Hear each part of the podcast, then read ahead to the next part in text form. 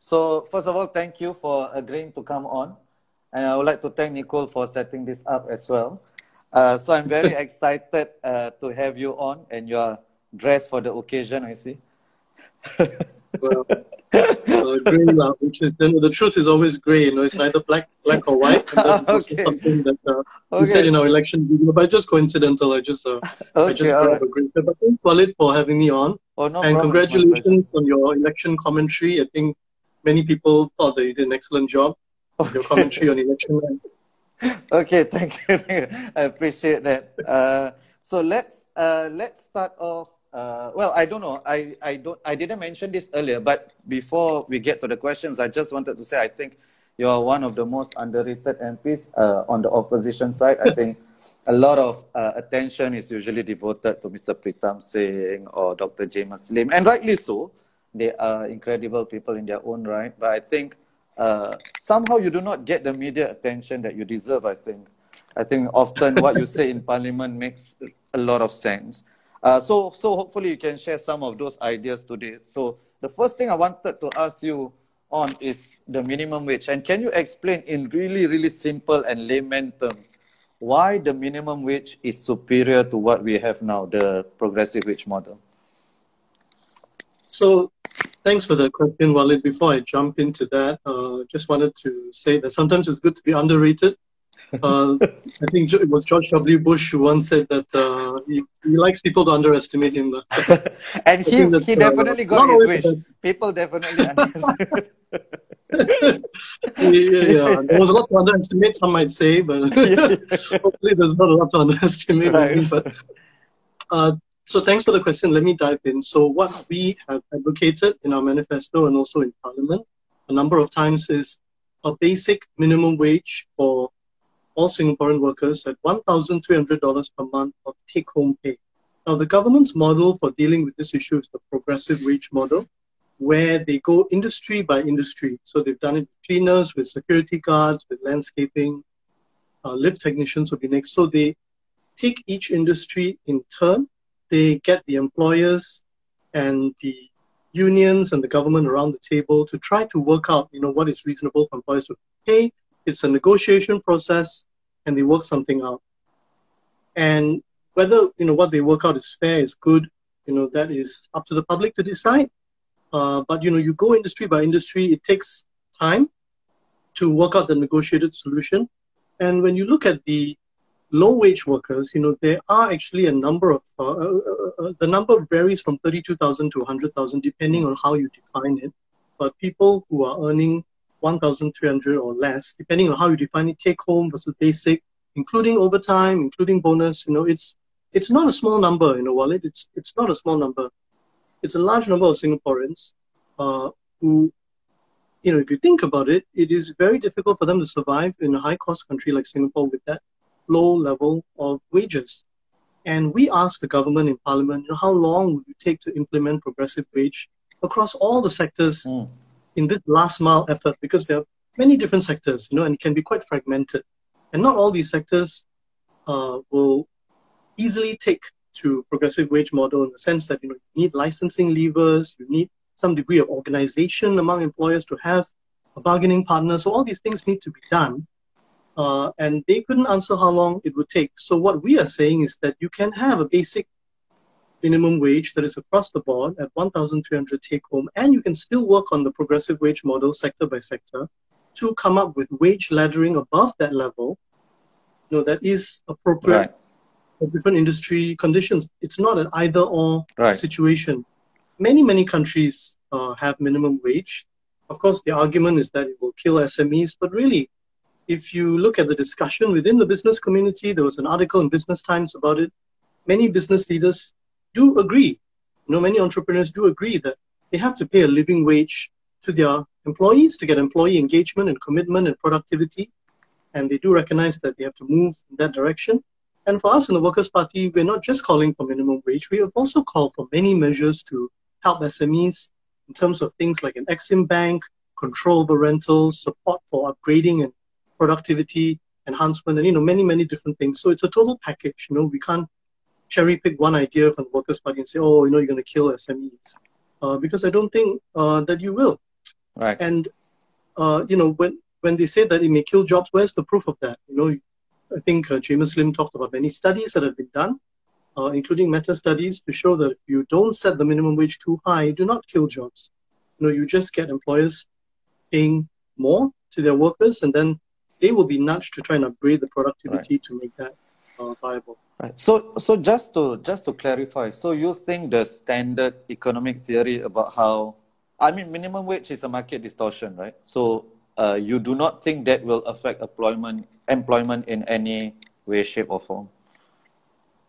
Well, I think the experience of other countries shows that if you do not set that wage too high, uh, it does not uh, tend to destroy or to grow jobs. You know, there is a lot of academic evidence out there because it's a subject that has been studied a great deal.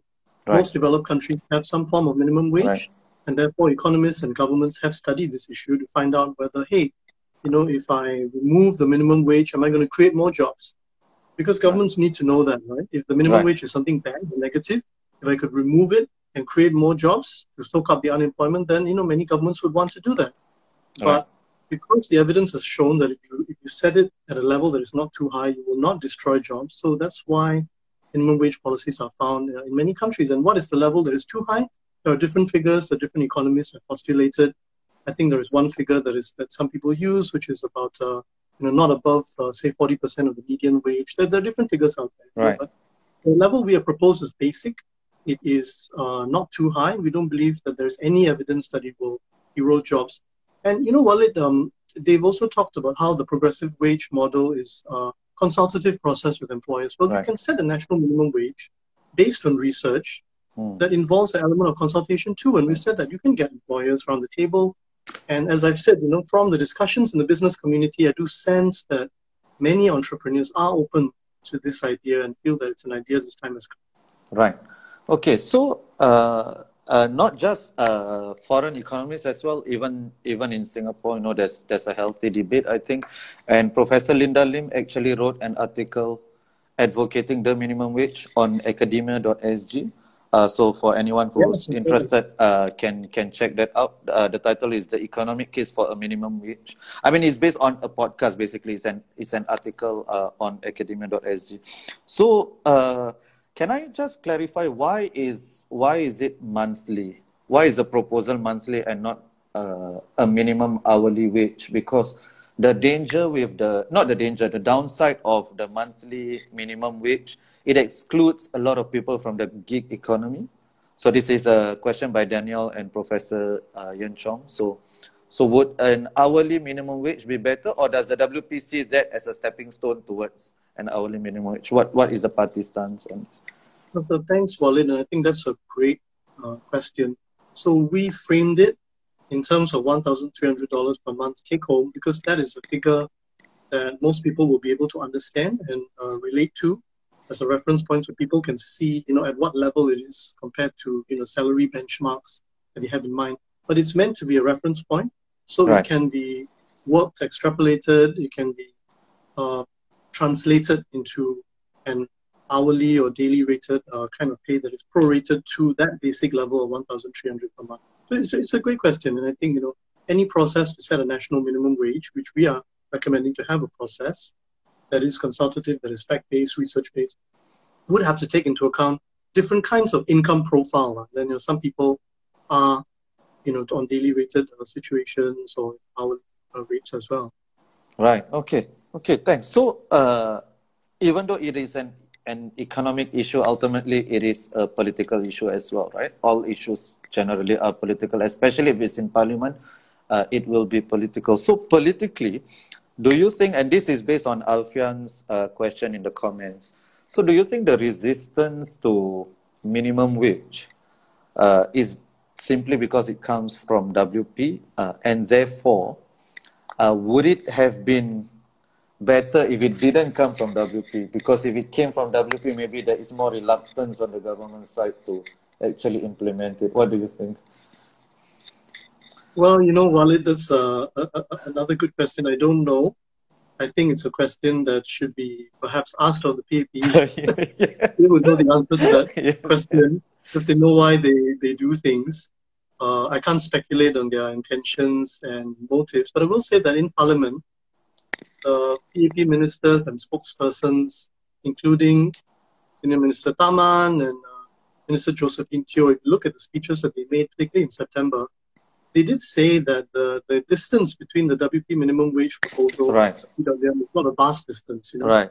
They're not radically different ideas, and PWM right. is a form of uh, minimum wage. And there was some attempt at some times, like it seems to me, to try to project that there is there is not a gulf between these two positions. Right. But at other times, you know, you do see and hear people talking as if uh, there is a huge difference between these positions, and the WP's position was very dangerous. So I don't know. At the end of the day, I think right. we have to uh, ask the PAP this question. What are the answers? Right. And in fact, I think it's progress that uh, that uh, you mentioned uh, SM Tharman and Minister Josephine saying that the distance is not that. And in principle, there's agreement. I think that that that seems new new to me as well. Uh, just one final question on the minimum wage. How did uh, this is uh, based on a commenter's question? How did WP decide that 1,300 is enough? That's that's a great question. So we decided that based on the government's own figure for average household expenditure on basic necessities. So the latest figure for this uh, AHEBN uh, was given uh, based on a parliamentary question I asked, I think in 2019, and that was 1,300 per month. And that was seen as what was necessary to support a family of four, uh, just to cover basic necessities. I believe that excludes transport, so it's really very, very basic. It's very minimal.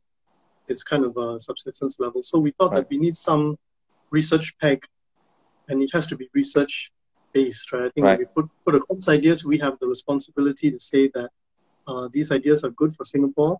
They are responsible ideas. If we were in government, those ideas would be workable. It would not have unintended consequences, bad side effects, uh, cure that's worse than the disease. You know, we have that responsibility. Take that responsibility very, very seriously in the Workers' Party. So we, we pegged our figure for minimum wage to that uh, average household expenditure on basic necessities right. that the government itself has come up with. Right. So one thousand three hundred dollars probably is close to the. We don't have an official poverty line, right? But you say it's close.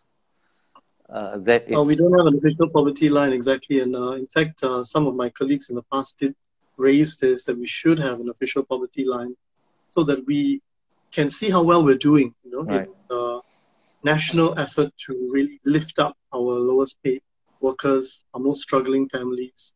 We should know what success looks like. You know, we should measure progress. Right. And uh, we should have a poverty line. Okay. Okay. Thanks for that. I think that that was very, uh, very clear. And I think, uh, I mean, people can make their minds up based on uh, the different arguments. But I think the, the fact that we're having such a healthy discourse on this is progress for the for the entire country. I think.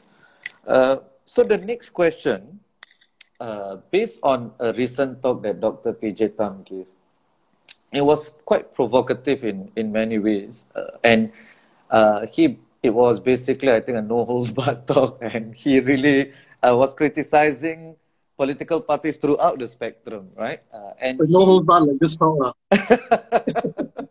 this one is a bit milder. I think so. No, some holds are barred. so he he uh, he said that uh, WP is part of the problem and not part of the solution. So, as a senior member of the WP, how do you feel? Well, I think that Dr. Thum is certainly entitled to his opinion. That's the first thing I'll say. And I think we never shy away from criticism. Criticism and debate are healthy things. Uh, I remember seeing a lot of critical comments on uh, my social media platforms and over the years and even during, during the election sometimes i will I'll respond to some of the people who post such comments i think that's healthy you know i mean it's disagreement does not necessarily mean disrespect so i think i would respect the views of people who say that they don't agree with us in the workers party because we don't go far enough and that is not a new position i think right, right. various people and groups have taken that kind of position before. But you know, Walid, how I would look at it is uh, this way. Like, I think for us in the Workers' Party, we take our responsibility as you know a party in parliament very very seriously. So any ideas we put forward, any positions we take, have to be implementable, have to be workable, have to be responsible.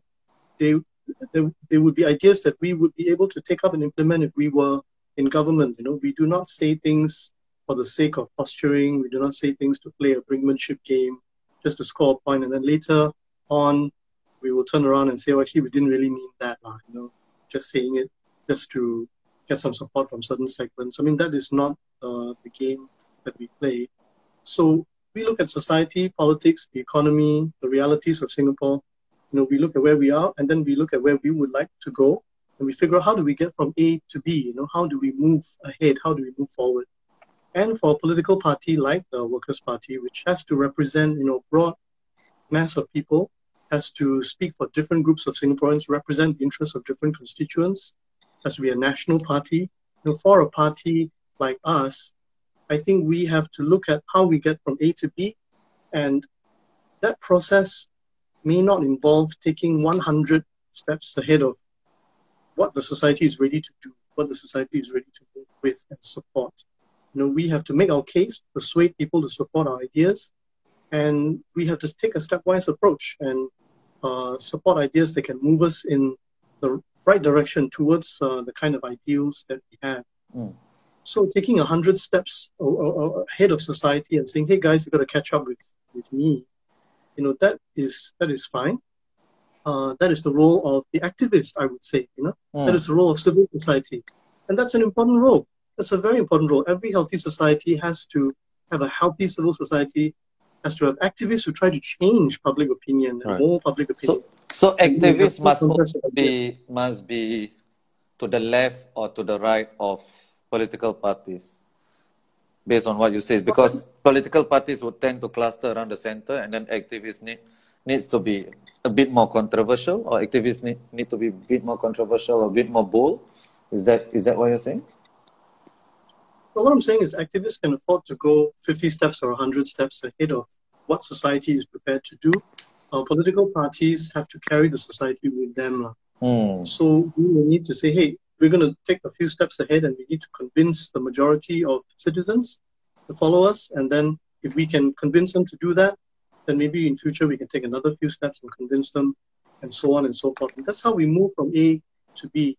But, you know, you can have political parties who represent uh, people, the majority, and then you can also have activists and civil society. In my speech in September in Parliament, I try to put up a very forceful case, you know, for the importance of an independent civil society. I said right. government funding support for civil society should right. not be seen, you know, in any way tied to civil civil society groups not criticizing the government, for example.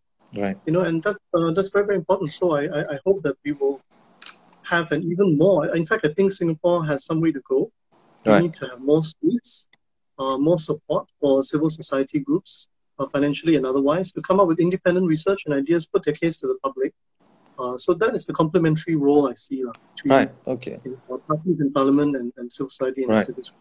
Right. Thanks. Uh, thanks for that. So I think uh, I mentioned this uh, just before the elections. For instance, I think some uh, some uh, politicians maybe need to be clearer about their role and whether they see themselves as activists or politicians. Uh, but that would be assuming that there is a dichotomy between the two, right? So in episode three, I, I had a discussion with NMP Ms. Kwek Xiaoyin uh, on this, and I asked whether politicians and parliamentarians should they be followers of public opinion or should they shape public opinion? And she said obviously it's both, right? Uh, what what do you think based on what you said? So it seems to me that you're saying that parties should be reacting and reflecting public opinion more than shaping public opinion? I think that you have to do both, and uh, it's a very, very important point. So, what I was trying to say just now about the metaphor of you know going a few steps ahead of right. society, it's really about you know having your ideals and having your vision and your principles, and I think that's what we do have in the Workers' Party. If you look at what we've been doing and saying over the years, we've taken very principled positions, even on civil liberties issues, political. Right issues. We argued against the government's stand on POFMA, uh, for example, and uh, in our manifesto we talk about media freedom, uh, about institutional independence. You know, so we, we have principal positions, but it's it's really about having to carry the society with you, and therefore, you know, you may not be able to to run ahead of public opinion too far, but you know, mm. you have to take a stepwise approach and say, you know, what if, if we were to become the government tomorrow, what is implementable right now right. in terms of what we can get everyone on board with, what is fiscally and sustainable in other ways uh, than fiscally, and what can we really implement. And it's a question of how do we get from A to B, you know. So a political party has to seek to make gains, seek to do things that are practical, realizable, seek to carry the majority of people with you. You know, whereas an activist uh, does have the uh, the role, I think, in most cases, to to not be limited by that, you know, and they can go ahead and actually try and change public opinion and take a hundred steps ahead or fifty steps ahead, and and that is as it should be, you know. Right. I think society needs both. Right. Uh, and thanks, uh, thanks for acknowledging, and I think I think you are basically showing how we should be dealing with criticism, and uh, even though I think uh, Dr. PJ Thum was forceful in his criticism. I think you're acknowledging that he has a space to do that and he has there's a point to what he's saying and there's a role for people like him because I, I do think it's important for people to be uh, as critical of the opposition as they are of the uh, of the government as well. Uh, so it keeps everybody on their to- on their toes. I think. Uh, so thanks for that. Absolutely, Absolutely. I love criticism. I think without criticism and debate, we can't we can't move forward. Right. The right, truth right. is actually the product of disagreement and debate. That is right. how you really find out what the truth is. Right, right. I, I don't love criticism, but I think it's necessary. yeah, I think it's necessary. I mean, I don't like to criticize, but I know that it makes me. One, one of the things I like to say, you know, uh, to to the teams that I work with uh, is that if everyone is just agreeing all the time, either you know everyone is not thinking, or everyone is not caring about right. the goal and the mission, right. or both, you know. yeah, right, right, right, exactly. And I, I, I, think I think that's such an important point. The fact that people criticize means they care on on some level at least, uh, and that needs to be acknowledged. Uh, so the next one is uh, PM Lee's characterization of uh, opposition voters. Well, he didn't say all opposition voters, but uh, it seems that he's referring to some or many opposition voters who are free riders. Uh, and he's saying if, as long as we have those, and how he's defining the free riders is people who want a PAP government but want an opposition presence, right? So they'll vote for the opposition in the hope that there'll be enough people who vote for the government. So they basically, uh, you, you can have your cake and eat it. Uh, so what do you think? Do free riders exist? In Aljunied GRC uh, the 60% of voters free riders? Well, I have spoken to a lot of constituents in Aljunied GRC and also some from Sengkang GRC because some people from Sengkang also come to Aljunied, some of the coffee shops in Serangoon. And uh, all of them felt very strongly that they were not free riders at all. Right. And uh, I will I will tell you my take on it now, you know, and I'm broadly in agreement with them. I think that you have to respect uh, how voters want to vote. I mean, you need to be committed to build a democratic society. That means that people have the right to choose, and I think the people who uh, vote for the opposition, you could make an argument, as PM Lee made, that they are free riding because they depend on other people to vote for the PAP as a government. But at the same time, you could turn that around and you can make an argument that the people, some of the people voting PAP are also free riding on those who are voting for an opposition because some of those PAP voters don't want a 100% PAP parliament. They recognize that that's a bad thing, that you need some balance and some competition. Uh, so they're depending on voters in other constituencies uh, to vote for the opposition. And many uh, PAP voters and supporters that I've spoken to, you know, on the ground and in other capacities do tell me that they don't want uh, 100% PAP parliament or even a political situation where one party is just overwhelmingly dominant and there is no balance, there is no uh, alternative party that can be an insurance policy for Singapore. The PAP could fail. I think many PAP voters and supporters do get that. They do feel strongly about that, and I've been told right. that by some of them, you know, on the ground. So you can say that, you know, you, you can make an argument to say that, well, these PAP voters are also free riding on those who are voting right, for the opposition. Right, right. I would never make that argument. I would never, I mean, none of us in WP or, you know, I think uh, anyone else would really make that argument. I think you can't categorize people as free riders. What we have to say is that you have to respect how people use their vote. And uh, some of the constituents I spoke to, they said that, well, we voted for Workers' Party this time. If the WP doesn't do a good job, we'll vote for another right. party. Uh, next time, that's our right. You know, that is our uh, sovereign uh, right. And I think if anyone wants to come up with the criticism to say that, oh, it's very wrong how you voted, then, you know, are you really respecting the electorate? Are you really respecting the democracy and by extension, uh, the country? You know, for me, I believe that the Singaporean voters do vote rationally and sensibly. At the end of the day, whatever the political outcome we get, I think will be the result of a conscious, deliberate, well thought through uh, collective choice, you know, made by the voters. And if you look at past electoral outcomes, that you know, the evidence really seems to support that. You know, people use their votes in a in a careful right. and considered way. You know? So I think we have to respect that rather right. than label people. Right.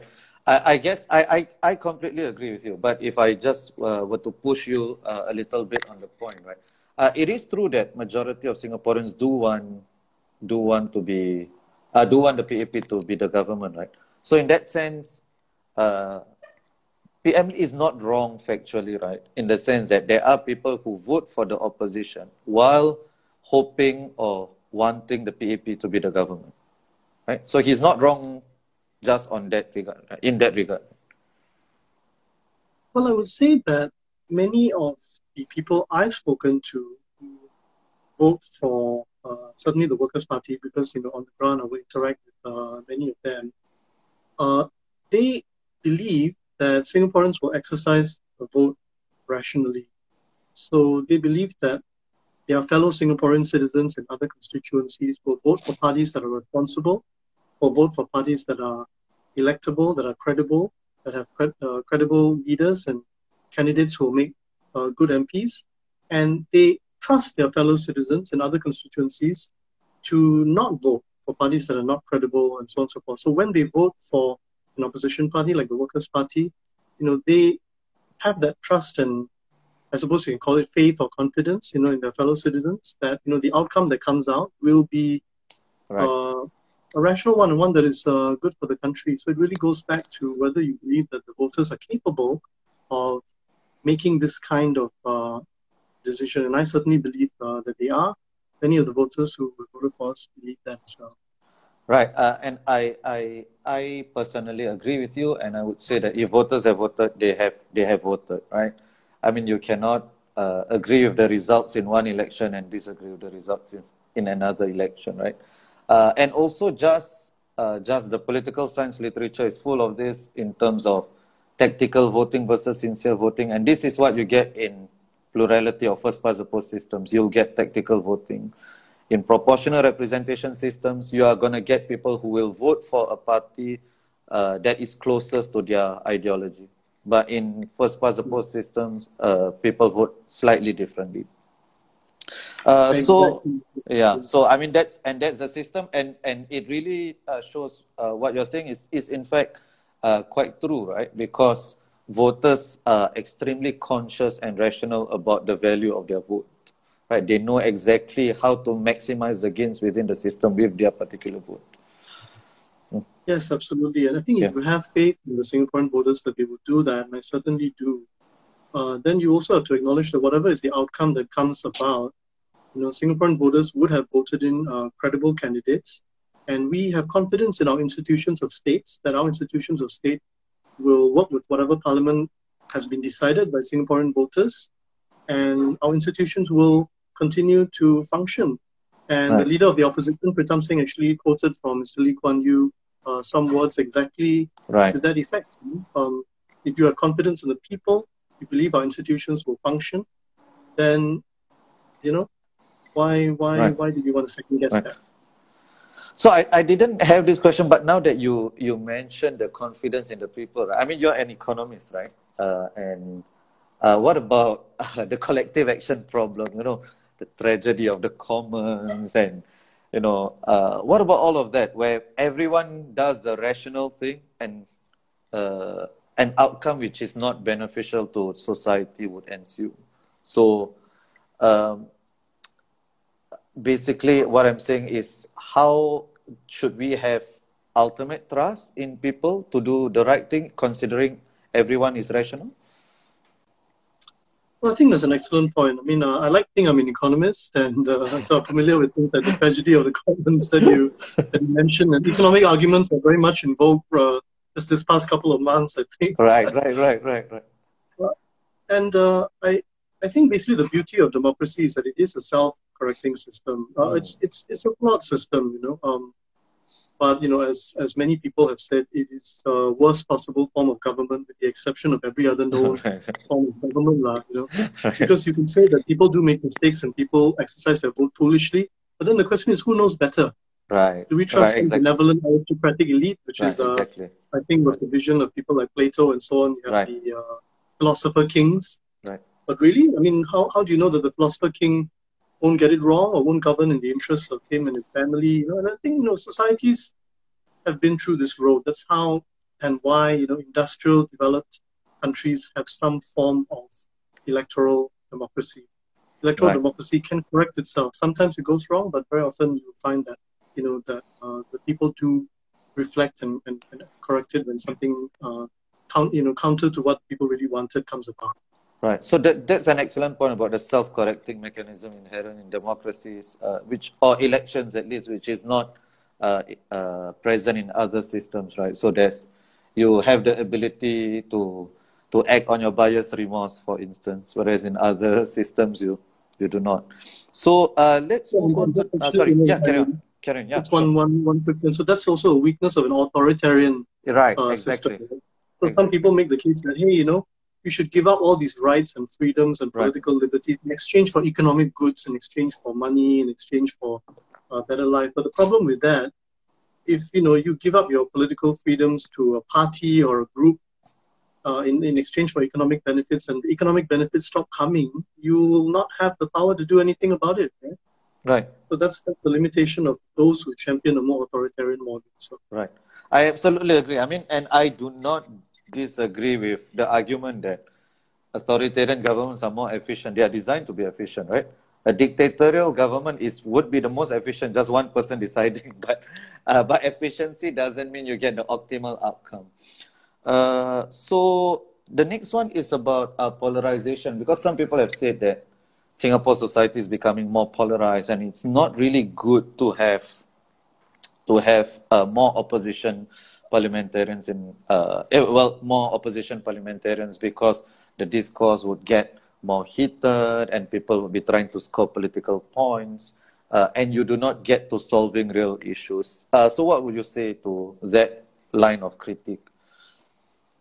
But I would say that uh, having a one party dominant system doesn't mean that things are less polarized because in a developed society, people are going to have their own views and they should have the right to express their views. And if you have one party kind of dominating and controlling everything to a very great extent, does that mean that you will get unity?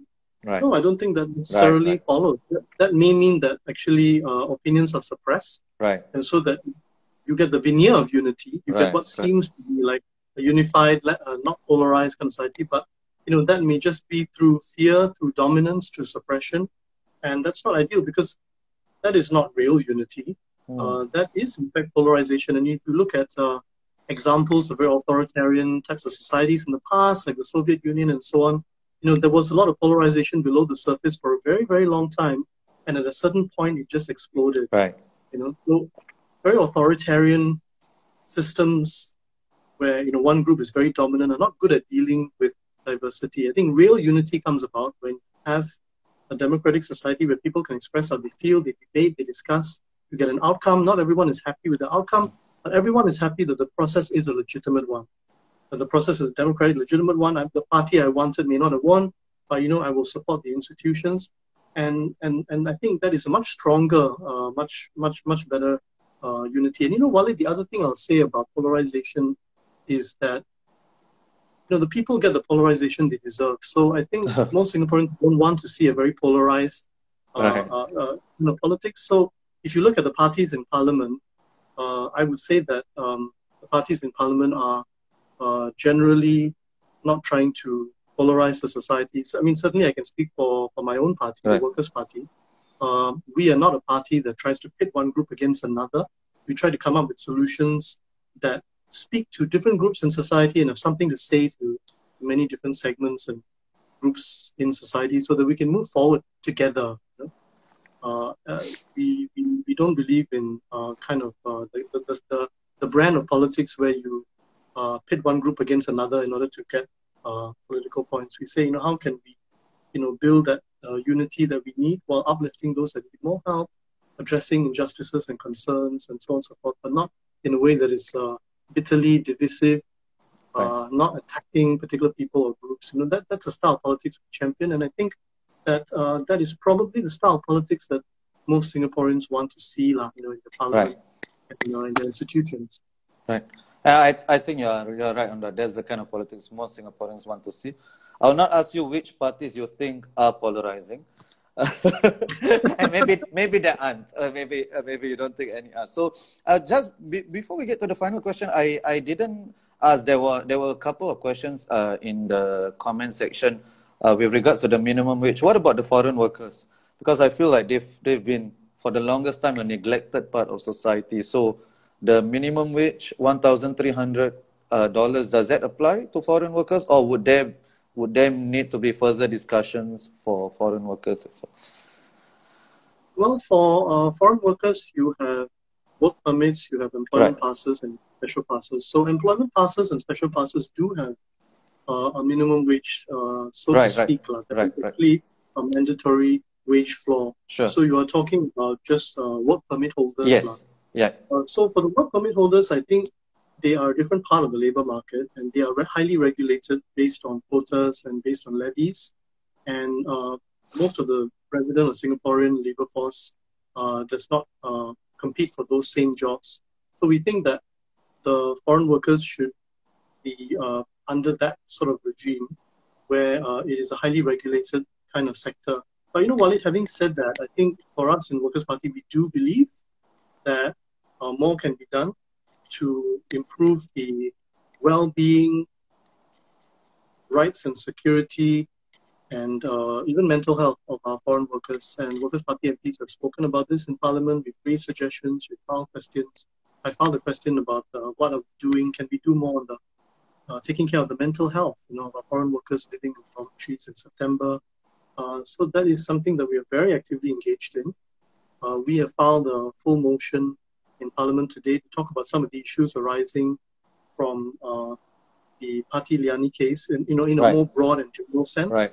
Uh, and that includes, you know, the access to justice for uh, the most vulnerable in our society. That includes foreign right. workers. You know, they are hard done by when they're in a situation where uh, they, they need recourse. You know, do they have access to justice? That's one of the issues that we are going to bring up. Right. Okay. Thank you. Thank you for that clarification. So, final one, uh, and I, I think this is a big one. So, as a minority uh, MP, and actually you are the majority in your GRC, right? Your GRC team, the Chinese, the Chinese are the minority, Gerald and Muslim. So, uh, but in general, you are a minority in Singapore society, right? So, uh, is there a difference, a minority MP and uh, a Chinese MP? Do you see a difference? Do you do you think there should be a difference? So there are multiple uh, layers to this question. Well, I think I'll, I'll, not be able to talk to my colleagues, you know, Sylvia and Gerald, in the same way again after listening to you. Now you made me think I'm in the majority in the, GRC. but uh, I think to answer the question, it's, uh, it's an important question.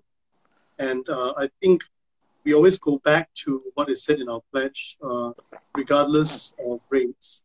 So uh, I think the key here is that, you know, we have to I mean, there are two things. There, there are really two moving parts here. One is that we have to look at every citizen as a citizen, and we should not um, label and pigeonhole people too much. Mm. Uh, so, for example, if you look at uh, the leader of the opposition, I'm saying, you know, he is a, a member of the minority community. Uh, did the Workers' Party believe that that made him unsuitable or ineligible, you know, to be the, the leader of a party? No, we, we, we did not, you know, evaluate the person you know, based on what they've done, their character, their attributes and traits. So I think that is important. But at the same time, we have another very, you know, equally important thing, which we must have diversity. So we we should, you know, in our institutions, uh, reflect the diversity of our society, and I think people from different ethnic groups, and also people from uh, both genders, men and women, uh, people from different walks of life, people from different backgrounds, all bring something. They are able to speak about, you know, their experiences. They are able to give a perspective from their particular community. And you know, while all of us are, are members of different communities and we have different identities, right? And probably every one of us is a minority in some sense. Right. Uh, if you really go down and look at all right. the different identities, whether it's in terms of you know uh, uh your your PWB uh, PWD status or you know the socio-economic group that you're born into, or you know the, the the language or you speak at home. I mean, everyone is a minority in some way, and I think what we have to make sure is that there is sufficient uh, diversity uh, and you know, we can have rational debates and disagreements about what the best way to bring about that diversity is. But I'm sure all of us can agree and can be on the same page that you know you you have to have that ethos of regardless of race, but you also have to have that ethos of you know diversity makes us stronger. Right. You know, and our democracy has to reflect everyone uh, in it in order to be strong and resilient. The moment our democracy starts to become unpegged from you know certain groups certain groups become disenfranchised. They feel that the political outcomes don't reflect them. They have no buy-in into that. That is when everything will start fraying and uh, kind of falling apart. Right. I, I think that's an excellent uh, elucidation. Uh, do you think the GRC is the mechanism uh, via which you maintain this balance between equality of uh, citizens and looking beyond race yet acknowledging race at that time uh, at the same time? Because it's not an easy balance to have, right? So do you think the GRC is still relevant? I know the official stance of the party is that uh, you should uh, return to SMCs, but my worry is uh, what uh, Mr. Lee Kuan Yew and then DPM Goh Chok Tong now uh, ESM Goh said that eventually you you will get a situation or you may get a situation uh, where minorities are not elected, and the possibility itself is that enough to justify the existence of G, of the GRC? So we, as you as you alluded to, you know, while we don't support the GRC uh, institution, our manifesto position is that we should return to single seats, and that is a better and more direct kind of representation. Uh, that is a better kind of representative democracy uh, because there are various distortions of the GRC system uh, introduced. Right. Uh, but I think you know the key question here in the Walid is really we have to go back and examine this assumption about whether people are voting along racial lines. Is there evidence that uh, people are going to vote along communal lines and racial lines, and therefore certain ethnic groups will be excluded? If you look at elections, there are many examples, and there have been examples even going back to the past, but many examples recently where and a candidate from an ethnic minority group uh, won over a candidate from the majority group. You know, I, I, I probably won't cite the examples. I think you you you know them better than me, like you're a political scientist. I think.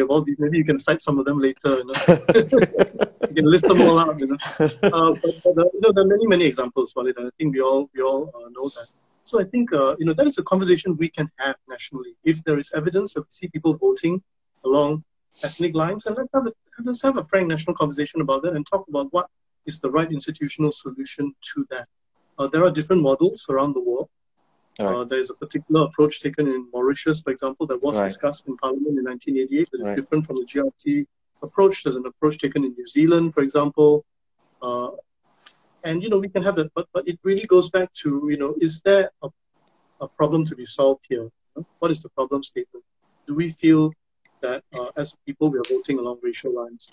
If there's evidence, let's talk about it. But I think more fundamentally, let's also make sure that that doesn't happen. You know, if people are voting along racial lines, that means right. we fail uh, as a nation. Right, we right. fail to build that national culture. We fail to live up to the ideals of the pledge, and that's a far bigger problem, actually, that uh, more fundamental, I would say, more fundamental problem that needs to be tackled at the root.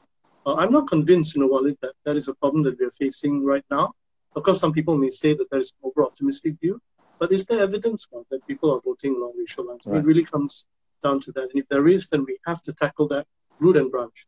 Right. I think I think it's very difficult because uh, to ascertain for sure, uh, no matter what other surveys we have, because firstly, there's social desirability bias in uh, in the in the surveys. Uh, and secondly, people do not only vote on even if they do vote on race, that's not the only thing they vote on, right? Ultimately, the party credibility and candidate credibility would matter more than anything else. Uh, but what if race is a factor, is not the factor, is not the turning turning point, or is is not the most important factor, but it is a factor. And I don't know. Uh, I I mean, I think that at the moment there is not strong evidence that racial voting takes place, uh, but there is evidence that race is a huge factor in society, right? I mean, minorities are still subject to just casual racism, for instance.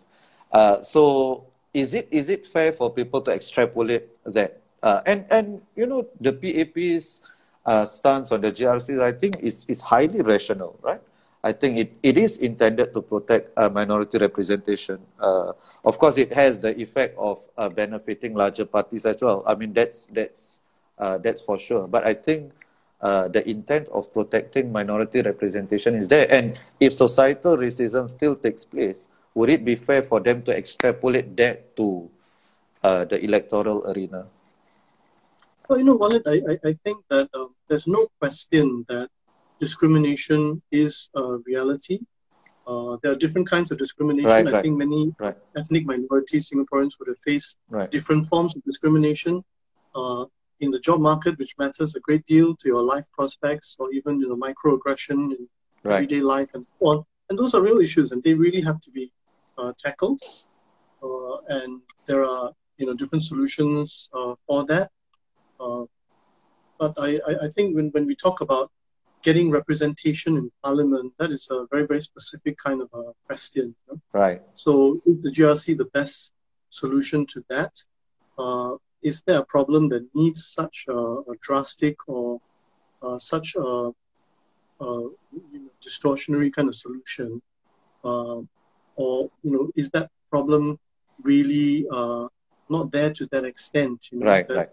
we have to depart from uh, single seat, you know, SMC, first past the post kind of a system that you see, you know, in so many other countries that does not necessarily lead to uh, lopsided Right. uh, racial outcomes. I mean, look at the UK, for example. I mean, they have Right. single seats, they don't have GRCs. You have a chancellor of the exchequer, you know, who is a, an Indian. Right, Uh, right. And I think if, if, I'm, if my memory serves me well, I think the previous one was also Right. Right. uh, Indian ethnic minority. Right. Uh, in Canada, you know, for example, you have a lot of ethnic minorities too. But they don't have the ethnic uh, integration policy, right? so they, uh, for instance, in UK, you have uh, districts that are 95% or 90% Muslim, for instance, right? In Birmingham or in parts of East London, majority Muslim, and chances are you're going to get a Muslim MP there. And then you get uh, in North London, you have uh, areas which are majority Jewish or a sizable Jewish pop, uh, population at least. So they still have the communities living in those uh, areas, but we do not have that.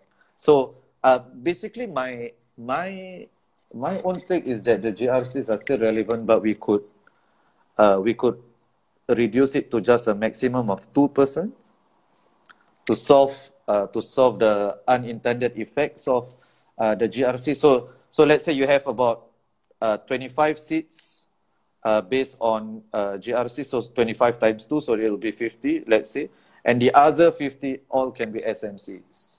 Would that be a reasonable compromise, do you think?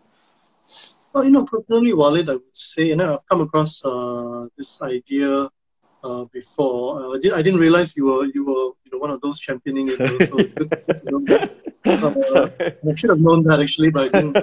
no, it's okay. I- I- I have I would say that uh, I, would say that it's uh, definitely uh, you know in my personal view an improvement over these Right. mega GRC that we have with five persons or four persons or six persons.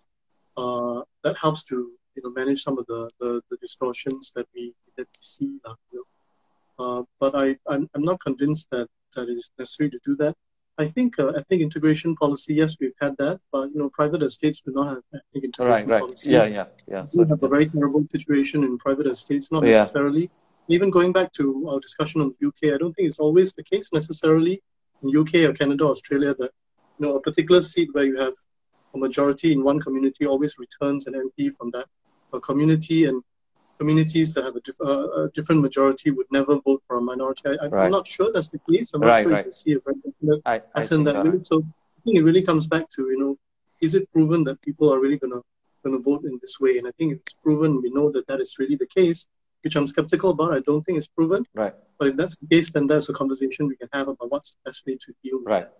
Right. And and also this election, I mean, in your own GRC, three three minorities and I mean, Mr. Murali and SMC, but many minorities were actually leading GRC. So it's not that they were riding on the coattails of their uh, Chinese uh, colleagues, but it was the other way around, right? You saw, for instance, SM Tharman or Minister Shanmugam. Uh, you have Minister Masagos. You have a lot of a lot of minorities who are leading GRCs. Uh, and uh, exactly. as you rightly said, I think no one no one really sees uh, uh, L.O. Pritam as a as a person from a minority community. They see him as a national figure, as as is the case with SM Tharman as well. Uh, so maybe I think a lot more discussion needs to go into the GRC system. Even though in principle I'm supportive of it, I'm I'm I think the the data that we have from this election at least has made me reconsider uh, my stance at least. So, uh, Mr. Leon, do you have any other things that you want to get off your chest that you want to say? Uh, well, I always have many, many things I want to get off my chest. I think I also respect your time and the, the time of your, your audience. You know? Okay, so, so final, but, uh, one, final one. Who would you who would you uh, suggest I get uh, on the show next time? Other than SM Tharman and, and L.O. Pritam, of course. Everybody wants wants them to come on. Uh, who who do you think I should get on? Well, I don't know. I mean, you put me on the spot uh, there, but maybe you know, uh, a younger Singaporean. I think you know, uh, be an activist. Oh, okay, interesting. You know, a particular cause.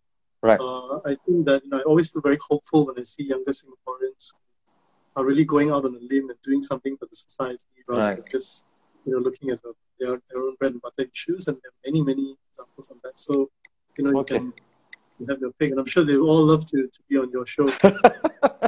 okay. There's a bit of an exaggeration, but thanks, thanks for the. You have a way of persuading people, right? Very okay, confident so, in you. So on that note, can you get the young Singaporean Nicole Seah to come on? I had a funny feeling you were going to say that. That's why I didn't say it. I knew you were going to say that. All right, Mr. Let's see what I can do thank you so much. That was a pleasure. And sorry we exceeded the time, but it was definitely uh, one of the best conversations I've had. Thank you so much for your time.